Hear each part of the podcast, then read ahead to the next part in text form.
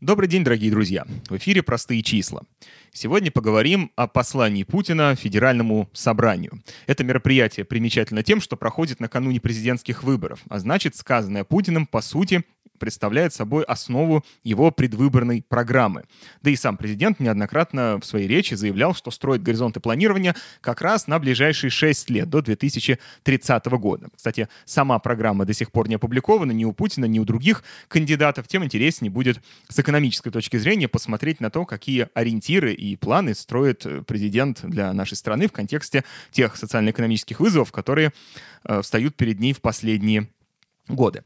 Э, в ходе своего выступления и в ходе озвучивания тезисов э, своей предвыборной программы президент выступил сразу в нескольких ролях. Он одновременно и родитель э, технического прогресса, искусственного интеллекта, и стратег, и полководец, и заботливый отец нации, и политик, лидер, борец. Ну, в общем, молодец во всех смыслах. Задача выступления, на мой взгляд, заключалась в том, чтобы удовлетворить интересы как можно более широкого круга социальных групп российского общества. Турбопатриоты из слов Путина могли вычленить обещание вести войну до победного конца, не сдаваться перед скверной НАТО. Путин несколько раз озвучил успехи России в области строительства вооружений и намекнул на возможность применения самых разрушительных единиц российской военной техники на фронтах Украины, а может быть и за их пределами.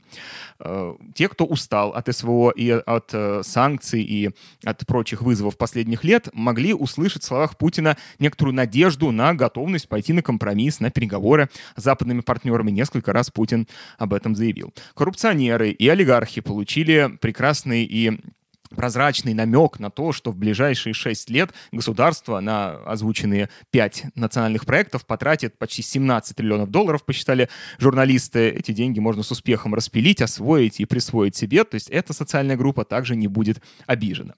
Те, кто недоволен неравенством, э, получили от Путина э, намек на э, возможное внедрение прогрессивной шкалы подоходного налога или даже расширение этой шкалы относительно того инструментария, который уже введен российской фискальной системе. Региональные чиновники э, услышали от Путина обещание списать региональные долги. Правда, непонятно, как решать другие проблемы регионов, которые привели к накоплению этих долгов, но тем не менее. Ну и даже простая продавщица Елена Смирнова, 39 лет, с двумя детьми, кошкой и кредитом, а это средний россиянин, который, по оценкам социологов, ходит на выборы, тоже могла услышать в речи президента много обнадеживающего. Социальные программы, э, ремонт системы жилищно-коммунального хозяйства, налоговые вычеты, гаджеты для семей с детьми. Ну, в общем, всем сестрам по серьгам было роздано, э, ну, правда, пока только в виде обещаний. Ну и плюс ко всему президент, очевидно, постелил себе соломку для того, чтобы с э, красивым лицом, не потеряв политического лица, не потеряв своего образа, выйти из любого э, дальнейшего развития социально-экономической обстановки в России. Можно с одинаковым успехом как продолжать СВО до победного конца, так и пойти на мир и проводить любую другую политику, каждый раз ссылаясь на озвученное обращение и утверждая, что это и есть есть изначальный план, так и было задумано. В ходе выступления Путина было роздано множество обещаний, но я так и не услышал отчета о результатах, о проделанной работе за предшествующий президентский срок. В некоторых своих э, фразах Путин пытался э, обозначить успехи российской экономики, но поскольку успехов этих на самом деле не так много, чаще всего эти успехи были в значительной степени притянуты за уши. Чужие успехи часто российский президент пытался выдать за э, эффективную работу собственного кабинета министров. Ну вот что сильнее всего резануло мне ухо, это сравнение э, объединения БРИКС э, с объединением Большой Семерки. Ну, дескать, вот он новый геополитический конфликт. И перспективы, конечно, на стороне БРИКС, который к 2028 году будет создавать около 37% глобального ВВП. А показатель Большой Семерки опустится до 26%. А ведь совсем недавно, в начале 90-х, все было совершенно иначе. Ну, действительно, очень легко примазаться к экономическому успеху одного единственного Китая, который отдувается за весь БРИКС. Но стоит заметить, что за тот же период, ну, с конца 80-х годов, доля самой России России в мировой экономике существенно сократилась с 3% по РСФСР в 1988 году до 1,8% в 2022 году. Были и другие э, экономико-статистические манипуляции, мною замечены в словах президента. Э, он совершенно верно обозначил, что Россия стала пятой по размеру экономикой мира и крупнейшей в Европе, если считать ВВП по паритету покупательной способности, то есть с учетом покупательной способности валют. Напомню, доллар в разных странах имеет разную покупательную способность. В России можно на доллар больше купить товаров, в Америке меньше, значит, напрямую сравнивать в долларах ВВП России и США нельзя, поэтому делают такой перерасчет с учетом Э, э, уровня местных цен. Однако есть тут одна маленькая хитрость. Сравнивал он это по паритету покупательной способности 2017 года. То есть сравнивал рубль и доллар э, такими, по такому курсу, который складывался в реальном выражении в 2017 году. Однако с тех пор Россия пережила много экономических вызовов. И ковид, и санкции, и начало специальной военной операции, которые сильно подстегнули цены в российской экономике. И инфляция все эти годы по рублю была выше, чем по доллару. Поэтому если иначе пересчитать э, российский ВВП по паритету покупательной способности, ну, скажем, по ценам 22 а то и 23 года, то результат будет другой. Каким точно сказать невозможно э, пока, сейчас, поскольку международные э, структуры еще этот расчет расчет не провели, по крайней мере, он не опубликован. Но, тем не менее, это надо иметь в виду, что 17 год э, — это совсем другие времена. Это времена докризисные, это относительно спокойные времена по сравнению с теми, э, которые переживала Россия в последние годы. А после этого в 2020 году инфляция была 8,5% в России, э, в 2021, то есть в 2022 вообще 12, в 2023 году 7,5%, ну, то есть очень высокая инфляция, и, конечно, она обесценила рубль относительно доллара в еще большей степени, поэтому пере пересчет ВВП будет другим. Э, в тех вещах, э, которые также озвучивал Президент, меня э, резануло ухо э, его высказывания о российской науке. Э, не постеснялся глава государства сказать, что даже в самые сложные периоды Россия никогда не отказывалась от решения задач фундаментального характера, говорил он, рассказывая об успехах российской науки. Э, он утверждал, что у нас в стране есть такие установки класса мега-сайенс, как ни у одной страны мира, однако забыл сказать, что вообще-то в России сокращается число ученых. В 2010 году их было было на 10% больше, чем сейчас. Сейчас э, порядка 670 тысяч человек, а на науку в России расходуется преступно мало денег, как частного, так и государственного сектора. Менее 1% ВВП в России расходуется на науку, из них государственных средств всего 74% в 2023 году было потрачено.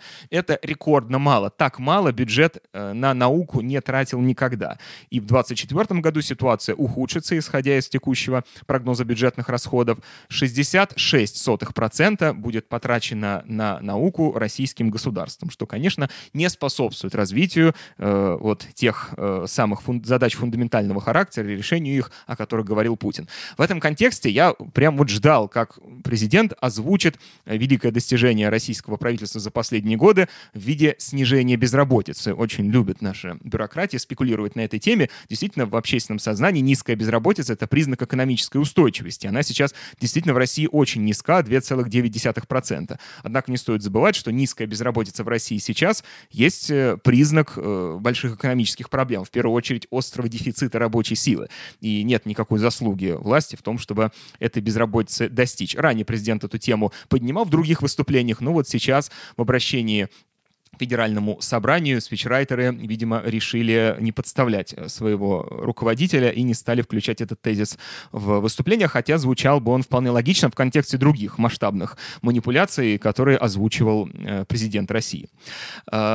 Ну, можно много говорить об этих вопросах точечно, но я бы призвал вас рассмотреть выступление президента в контексте сравнения его нынешних тезисов с теми обещаниями, которые были озвучены ровно 6 лет назад, 1 марта 2018 года, в виде такого же э, послания Федеральному собранию накануне президентских выборов. Э, если посмотреть на э, обещания шестилетней давности и сравнить их с текущими высказываниями президента, то э, кажется, что глава государства и вовсе забыл о том, что он излагал в начале своего текущего президентского срока. Ну, например, в 2018 году э, к 2024 году президент пообещал увеличить ВВП на душу населения в полтора раза, ну, создать условия, при которых ВВП на душу населения вырастет э, на 50%. ВВП на душу населения — это такой э, косвенный показатель эффективности экономики, сколько в среднем один гражданин производит добавленной стоимости. Ну, на 50% показатель не вырос, он вырос только на четверть. Э, и, конечно, сейчас предпосылки не самые благоприятные, э, задача не решена, однако президент об этом словом не обмолвился. Россия по ВВП на душу населения находится на 60-м месте в мире, а лучший показатель за всю историю складывался в далеком 2013 году.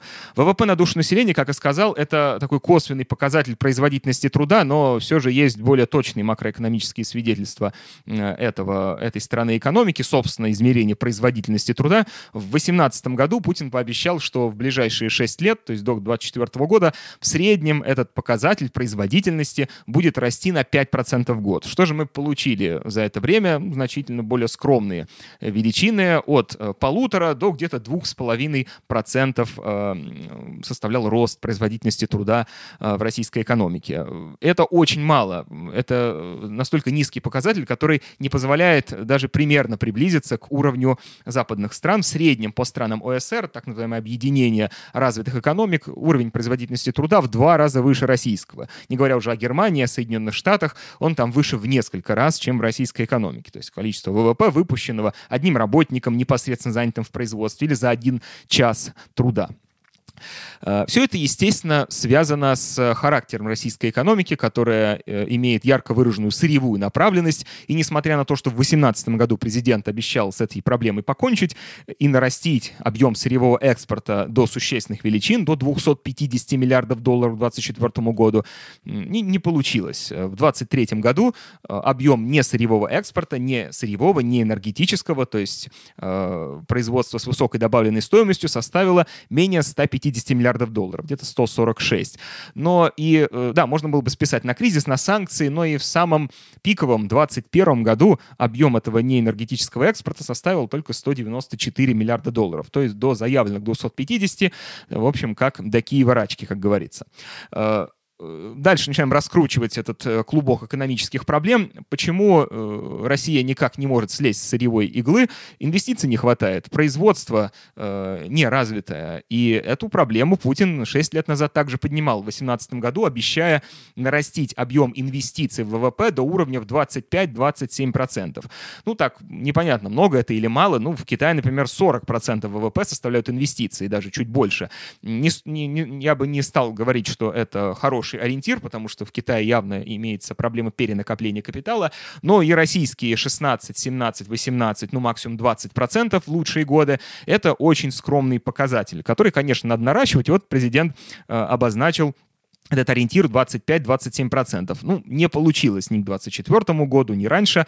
Э, в 2018 году объем инвестиций в основной капитал, то есть в строительство зданий, сооружений, покупку станков, оборудования, линий электропередач и вот все, всей той материальной базы, которая составляет основу современной экономики. Так вот, в 2018 году эти инвестиции составили всего лишь 16,5% ВВП, к 2020 году 18,6%, а вот в 2022 17%. Казалось бы, начало СВО должно должно было что-то поменять в российской экономике, и действительно несколько российских крупных СМИ вышли, вышли, вышли с заголовками о беспрецедентном росте инвестиций в 2023 году. Военно-промышленный комплекс в первую очередь. Однако пока я в статистике этого роста не вижу. Изучил я данные за первые три квартала э, прошлого года, и э, оказывается, что за, э, с января по сентябрь инвестировано было в основной капитал в России 20 триллионов долларов, при том, что ВВП за тот же срок составил составил 120 триллионов. Но это все те же 16-17%. Никакого существенного роста здесь не вижу. Ну, может быть, э, в четвертом квартале нас ждет какой-то сюрприз. Но, опять же, даже если это произойдет, это инвестиции не совсем те инвестиции, которые мы ожидаем. Это инвестиции в военно-промышленный комплекс и в вооруженные силы, которые носят э, непроизводительный характер. Эта отрасль не повышает качество жизни общества, а даже часто и наоборот, перетягивая на себя ресурсы из других отраслей. Сами понимаете, чем больше станков будет построено построены на военно-промышленных заводах, тем больше рабочей силы понадобится этим предприятиям. Компании ВПК не испытывают нехватки денежных средств из бюджета, их спонсируют э, на полную катушку, а значит, эти компании могут, повышая заработные платы, перетягивать трудовые ресурсы из других отраслей, то есть подрывать э, развитие э, тех производств, которые непосредственно связаны с обслуживанием гражданского сектора и с повышением качества нашей с вами жизни. Поэтому мы увидим, как усугубилась проблема нехватки рабочих рук э, в связи с началом СВО. И это не только мобилизация, это еще и компании ВПК, которые перетянули работников из условного строительства, э, э, не знаю, там, э, системы образования или торговли. Почему на инвестиции стоит обращать большое внимание? Почему это важный вопрос для российской экономики? Потому что она, во-первых, недоинвестирована, колоссально колоссально недоинвестировано, и ситуация не меняется, ну, по сути, с 2000-х годов. Вот я сколько за этим вопросом слежу, столько э, наблюдаю эти грустные цифры и слышу комментарии коллег э, о хроническом недоинвестировании российской экономики. А выражается это в износе основных фондов в России, которая давно уже превысила отметку в 50%. А что это означает на практике, мы с вами могли наблюдать зимой этого года в виде гигантского количества коммунальных аварий, которые случались в, в разных регионах России. Но, правда, здесь стоит заметить, что президент, очевидно, отслеживая эту проблему, пообещал вложить в систему ЖКХ аж 4,5 триллиона рублей, видимо, на ближайшие 6 лет. Это самая большая статья расходов из всех э, проектов, э, озвученных президентом. Ну, хорошо, если эти деньги дойдут до адресата, не будут разворованы и будут действительно вложены в развитие этой отрасли. Однако стоит понимать, что за последние полтора десятилетия государство, наоборот, сокращало расходы на ЖКХ. Мы неоднократно а, обращались к этой теме, публиковали статистику. Сейчас лишь напомню, что в реальном выражении, то есть с учетом инфляции и обесценивания денег, с 2007 по 2022 год э, расходы на жилищно-коммунальное хозяйство уменьшились примерно на 30% в реальном выражении. Ну, сейчас, возможно, э, маятник качнется в другую сторону, но не получилось бы так, что это всего лишь пустые обещания, которые э, являются э, лишь предвыборной уловкой и экономически никак не обоснованы. Понравились мне рассуждения Путина о состоянии и перспективах Северного морского пути. В 2018 году он также эту тему поднимал, и обещал к 2024 году, к 2025 году довести товаропоток по этому э, транспортному коридору до 80 миллионов тонн грузов. По факту уже в 2023 году по Северному морскому пути было перевезено лишь 36 миллионов тонн э, грузов, то есть э, более чем в два раза меньше. Но здесь э, интересную манипуляцию допустил президент. Вместо того, чтобы сравнить текущее положение дел со своими же обещаниями шестилетней давности, он зачем-то сравнил эти показатели с далекими советскими временами, будто бы и не было с тех пор технического прогресса, развития средств коммуникации, инженерии, металлургии, собственно, кораблестроения, всего остального. Э, да и, собственно, сам товарооборот в мире вырос и в России, и в Китае, да, во всех странах. То есть, в принципе, в любом случае должен был вырасти товаропоток по всем направлениям, в том числе и через Северный морской путь. Но, тем не менее, произошло сравнение с Советским Союзом, дескать, в пять раз удалось нарастить э, товаропоток. Э, но, опять же, это не имеет э, большого отношение к обещаниям э, данным 6 лет назад. О них э, президент предпочел не вспоминать. Затронул президент проблему бедности и обозначил эту важную задачу как преодоление бедности к 2030 году. Но, по сути дела, он всего лишь перенес обещание 2018 года с 24 на 30. Нынешний уровень бедности, по словам президента, составляет около 9%, а к 30 году его нужно будет сократить до 7% населения при этом стоит сказать, что в 2018 году уровень бедности, опять же, со слов президента, составлял 12,6%. Э, И тогда, я думаю, вы все хорошо помните, Путин э, обещал сократить Э, уровень бедности к 2024 году как минимум вдвое. То есть сегодня уровень бедности, если бы обещания были выполнены, составлял бы 6,5-7%. Э, не получилось, поэтому эти 7% переносятся еще на 6 лет. Ну, правда, стоит сказать, что и здесь все, не слава богу, э, расчет бедности осуществляется государством крайне манипулятивно. Мы об этом выпускали достаточно подробные разъяснения. В двух словах напомню, что уровень бедности у нас определяется по границе границы бедности. А граница бедности исчисляется из-за продуктовой корзины, которая каждый раз индексируется на размер инфляции каждый год. Но проблема заключается, ну, кроме прочего, это много проблем в расчете. Главная проблема в том, что государство сравнивает с, этим, с этой самой границей бедности не расходы граждан, то есть не фактически потраченный объем денег на покупку товаров и услуг, которые в эту корзину входят, а сравнивает с границей бедности доходы людей, делая пред, э, ну, предположение, что доходы и расходы у людей равны. Но нет, по данным самого же Росстата, доходы и расходы отличаются значительно. Расходы меньше доходов э, как минимум э, на 25, а то и на 30 процентов, потому что, э, ну, даже по собственной практике видите, что и государство у вас налоги забирает, и какие-то деньги вы можете откладывать в прок. Даже самая бедная семья пытается какую-то хотя бы маленькую подушечку наличных у себя сохранить. Там молодые люди поддерживают пожилых родителей. Это все не товарные расходы. То есть реальные расходы у населения меньше меньше, чем его доходы. И если сравнивать расходы домохозяйств с границей бедности, то окажется, что никакие не 9% у нас имеют расходы, то есть фактическое потребление ниже черты бедности, а все 20% населения. И это по самому скромному подсчету. Посмотрите наш ролик, который называется «Кто платит за войну?». Где-то полгода назад мы его публиковали. Э, при этом э, стоит заметить, что с точки зрения бедности, э, ну, как бы подвижки очень незначительные. В целом, реальные располагаемые доходы населения, хоть и выросли по оценке Росстата в 2023 году, все еще находятся на полтора процента ниже, чем в 2013 году. То есть фактически десятилетие потеряно у нас э, с точки зрения роста качества жизни населения, его реальных располагаемых доходов. Ну а в долларовом эквиваленте так вообще все очень грустно э, доступность импортных благ с 2013 года из-за стремительной девальвации рубля снизилась более чем вдвое за указанный период. Э, президент заявил о намерении повысить минимальный размер оплаты труда до 35 тысяч к 30 году. Ну, сами понимаете, что 35 тысяч — это и сейчас деньги, на которые с трудом может выжить человек, ведущий активный образ жизни и воспроизводящий свою рабочую силу. Ведь важно не, то, не просто обеспечить себе физическое выживание, но и оставаться производительным работником, уж коль скоро президент собирается производительность труда повышать. А, ну, э, значит, э, но, тем не менее, сумма копеечная — 35 тысяч аж в 30 году, через 6 лет. Сейчас она значительно ниже. Но но и тут надо понимать, что сегодня ты на 35 тысяч не проживешь, а что будут стоить эти 35 тысяч через 6 лет? И давайте прикинем с вами.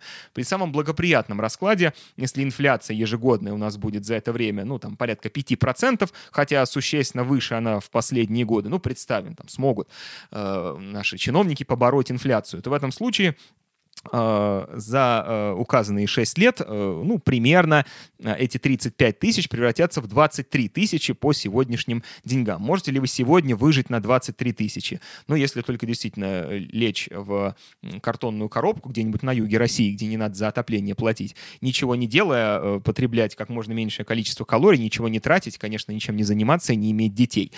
Тогда, наверное, выжить удастся. Но как тогда проблемы демографии решать, о чем говорит президент?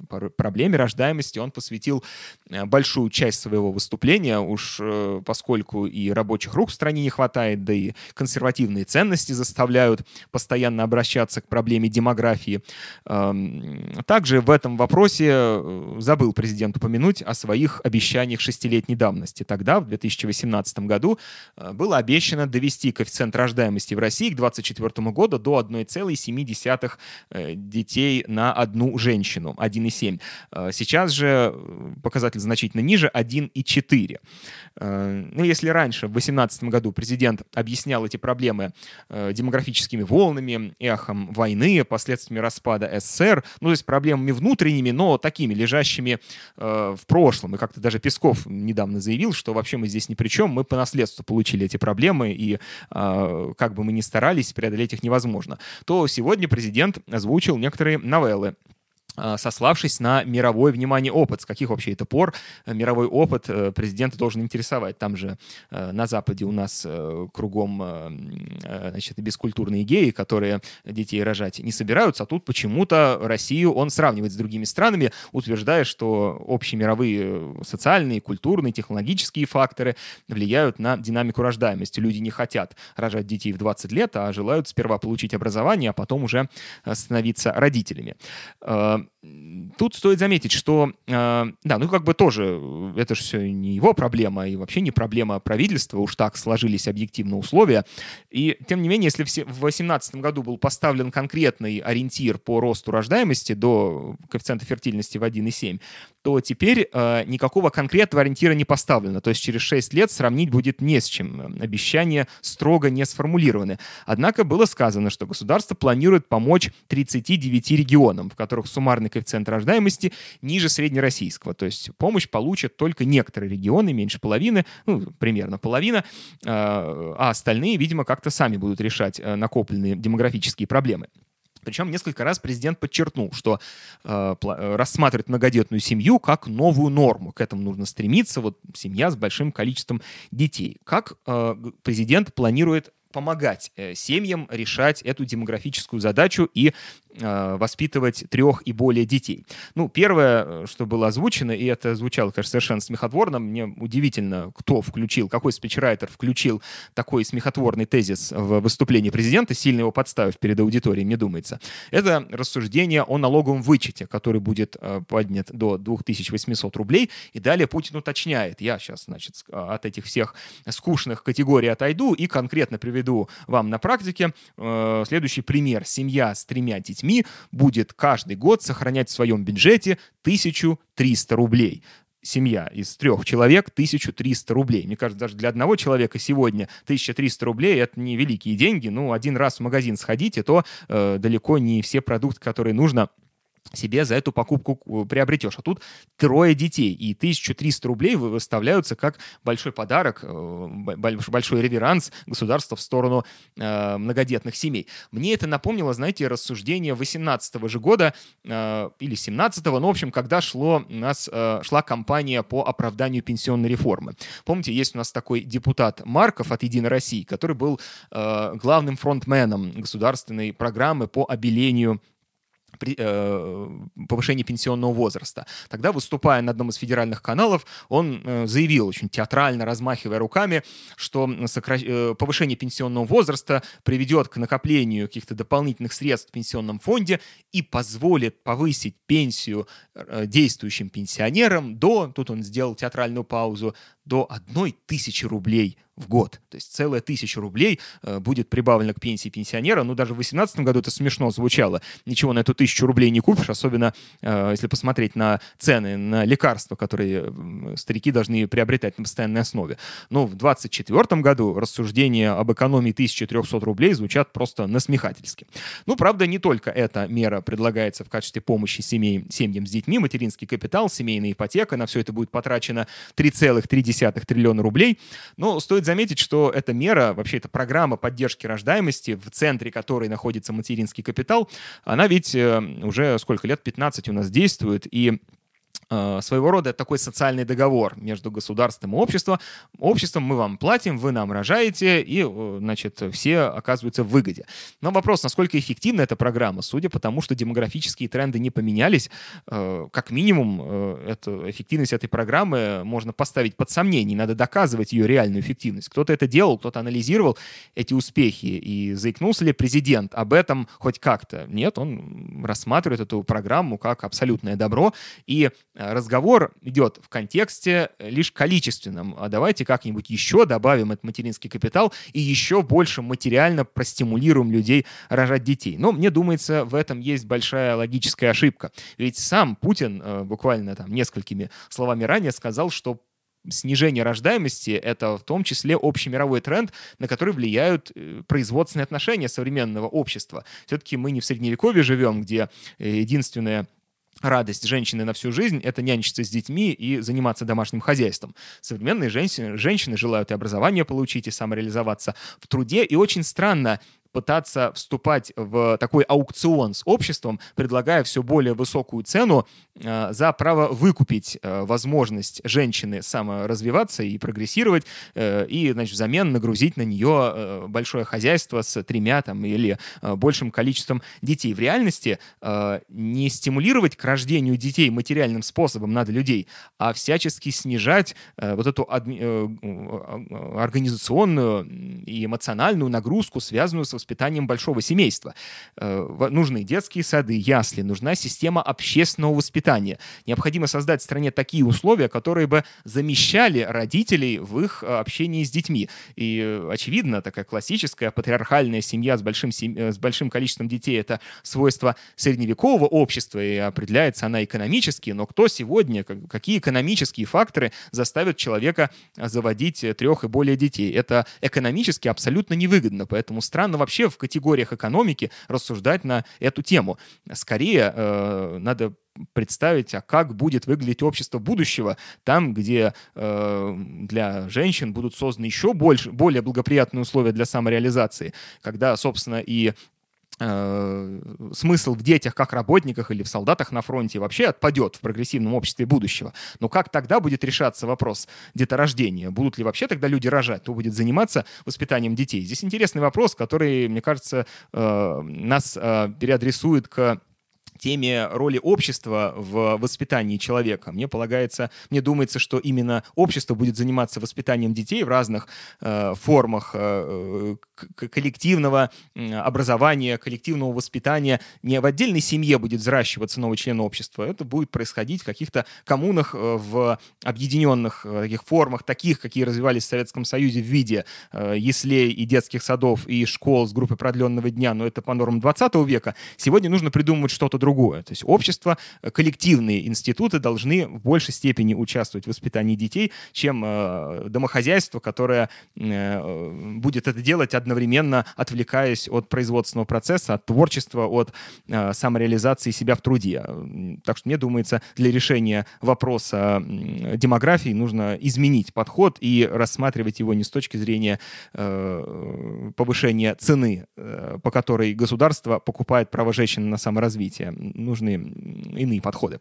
Но все же, что бы я еще здесь хотел отметить в контексте демографии, следует заметить, что в целом имеет место такое явление, как демографические волны, и на самом деле в течение ближайших примерно пяти лет нынешний провал э, деторождения об, объективно сам по себе сменится на прирост, поскольку э, основу сегодняшних людей э, детородного возраста составляют дети 90-х годов, когда рождаемость резко снизилась. В 2000-е она начала расти, и чем ближе мы подходим к э, этому поколению, тем больше будет рождаемость по объективным причинам, не зависящим зависим от э, политики государства. То есть рождаемость все равно вырастет в любом случае в ближайшие пять лет. Ну, вопрос, насколько сильно оно вырастет, но государство ведь в лице Путина не поставило никаких ориентиров в этом вопросе. Э, было заявлено, нужно добиться роста рождаемости. Значит, можно сказать, что этот вопрос сам по себе будет решен. Фактически в 30 году Путин, баллотируясь на очередной срок, сможет сказать, что задача в этом контексте государством выполнена, несмотря на э, то, э, что э,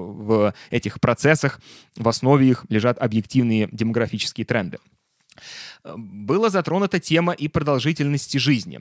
Но если в 2018 году президент обещал, что к концу десятилетия Россия войдет в клуб стран 80+, вместе с развитыми европейскими государствами, то теперь, говоря о 30 годе, э, ориентир был снижен с 80 плюс до 78 лет. Э, при этом стоит заметить, что в 22-23 годах средняя продолжительность жизни, ожидаемая в России, составляла там, 72, 73, 74 года. То есть э, с 18 года она практически не изменилась. Здесь большого прогресса нет. А в целом ряде регионов, в трети российских регионов, продолжительность жизни составляет менее 69 лет, э, что свидетельствует о глубоких социальных дисбалансах в это время, в этих регионах. Также стоит стоит заметить, что э, предлагая и э, на, настаивая на э, повышении продолжительности жизни, ставя это себе как ориентир, себе и государству, э, Путин как-то забыл, что с 2016 года у нас не индексируются зарплаты, э, не индексируются пенсии работающим пенсионерам. И фактически пенсия сегодня в России является не э, страховой выплатой человеку в связи с выходом э, там, к определенной возрастной отметке, а представляет собой пособие по нищете, которое получают те э, старики, которые уже совсем дряхлые, старые и не могут работать в силу естественных причин. Э, и в этом смысле, поскольку никаких подвижек с точки зрения индексации пенсии работающим пенсионерам не происходит, конечно, ни о каком росте продолжительности жизни говорить не стоит. Работающий пенсионер, не имеющий возможности получить от государства соразмерную необходимую ему помощь, вряд ли может рассчитывать на долгожительство в текущих условиях. Э, также Путиным были озвучены некоторые обещалки э, по выдаче э, денежных средств разным социальным категориям, однако и здесь мне ухо резанули такие ярко выраженные противоречия. Образование коснулся президент. Ну, кто только ленивый не говорит о том, что учителя у нас мало получают и вообще непривлекательная профессия, из которой уходят работники, колоссальный дефицит кадров наблюдается в сфере образования, но зарплату почему-то повысят только советникам директоров школы, колледжей по воспитательной работе, там 5 тысяч рублей накинут, и классные руководители в населенных пунктах до 100 тысяч человек. Ну, спрашивается, а как быть жителям населенных пунктов от 100 тысяч до миллиона человек? Там все в порядке с э, преподаванием, там не нужно поддерживать учителей. учителей. А в мегаполисах тоже зарплата учителя далеко не э, привлекательна в сравнении с другими отраслями российской экономики.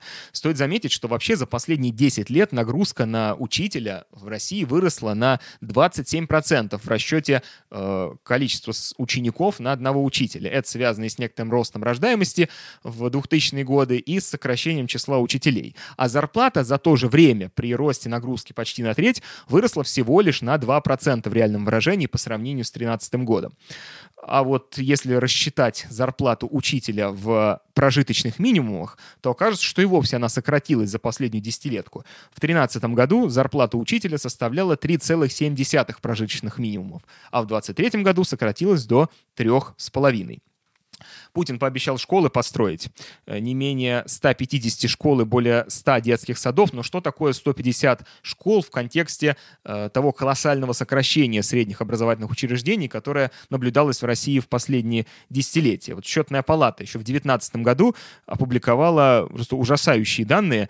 С 2001 года число школ в России сократилось на 30 тысяч, внимание, а детских садов э, на 17 тысяч до Э, нет, прошу прощения, на, э, на 3 тысячи. На 3 тысячи сократилось число детских садов и на 30 тысяч число школ, больше сельских, чем городских. И вот по сравнению с этими 30 тысячами сокращенных российских школ, 150 э, новых образовательных учреждений выглядят совершенно недостаточной мерой для решения проблемы российского образования. Ну и агропромышленный комплекс тоже привлек мое внимание. Рассуждение о величии России на мировом рынке агропромышленной продукции, особенности на рынке зерна. Ну, здесь президент э, сделал такую важную поправку. К 30 году планируется на четверть увеличить объем выпуска э, агропромышленных, агропромышленной продукции, и при этом экспорт увеличится в полтора раза. О чем это говорит? Это говорит о том, что э, главными бенефициарами этого роста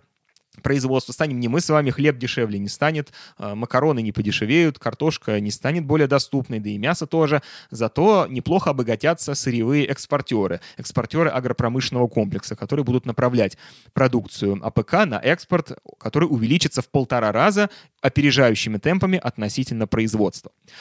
Это то, что касалось экономических вопросов. Э, я осветил то, что бросилось мне в глаза, но также хотел бы заметить, что ни слова в своем выступлении президент не сказал про демократию, про права граждан, про гражданские свободы, про конституционные права, которые фактически за последние шесть лет, вот как раз за последний президентский срок э, в России или полностью отменены, или в значительной степени урезаны. Что касается отмененных гражданских свобод, конституционных прав, это право на на митинги, право на собрание и выражение своего политического мнения мирно и без оружия. Фактически под предлогом ковида в России запрещены митинги. До сих пор, несмотря на то, что Всемирная организация здравоохранения заявила о завершении в мире пандемии, чиновники отказывают инициативным группам граждан в праве на проведение митинг под предлогом э, коронавирусных ограничений. Звучит абсурдно, но э, что вы нам сделаете, говорят в ответ э, на возмущение граждан чиновники.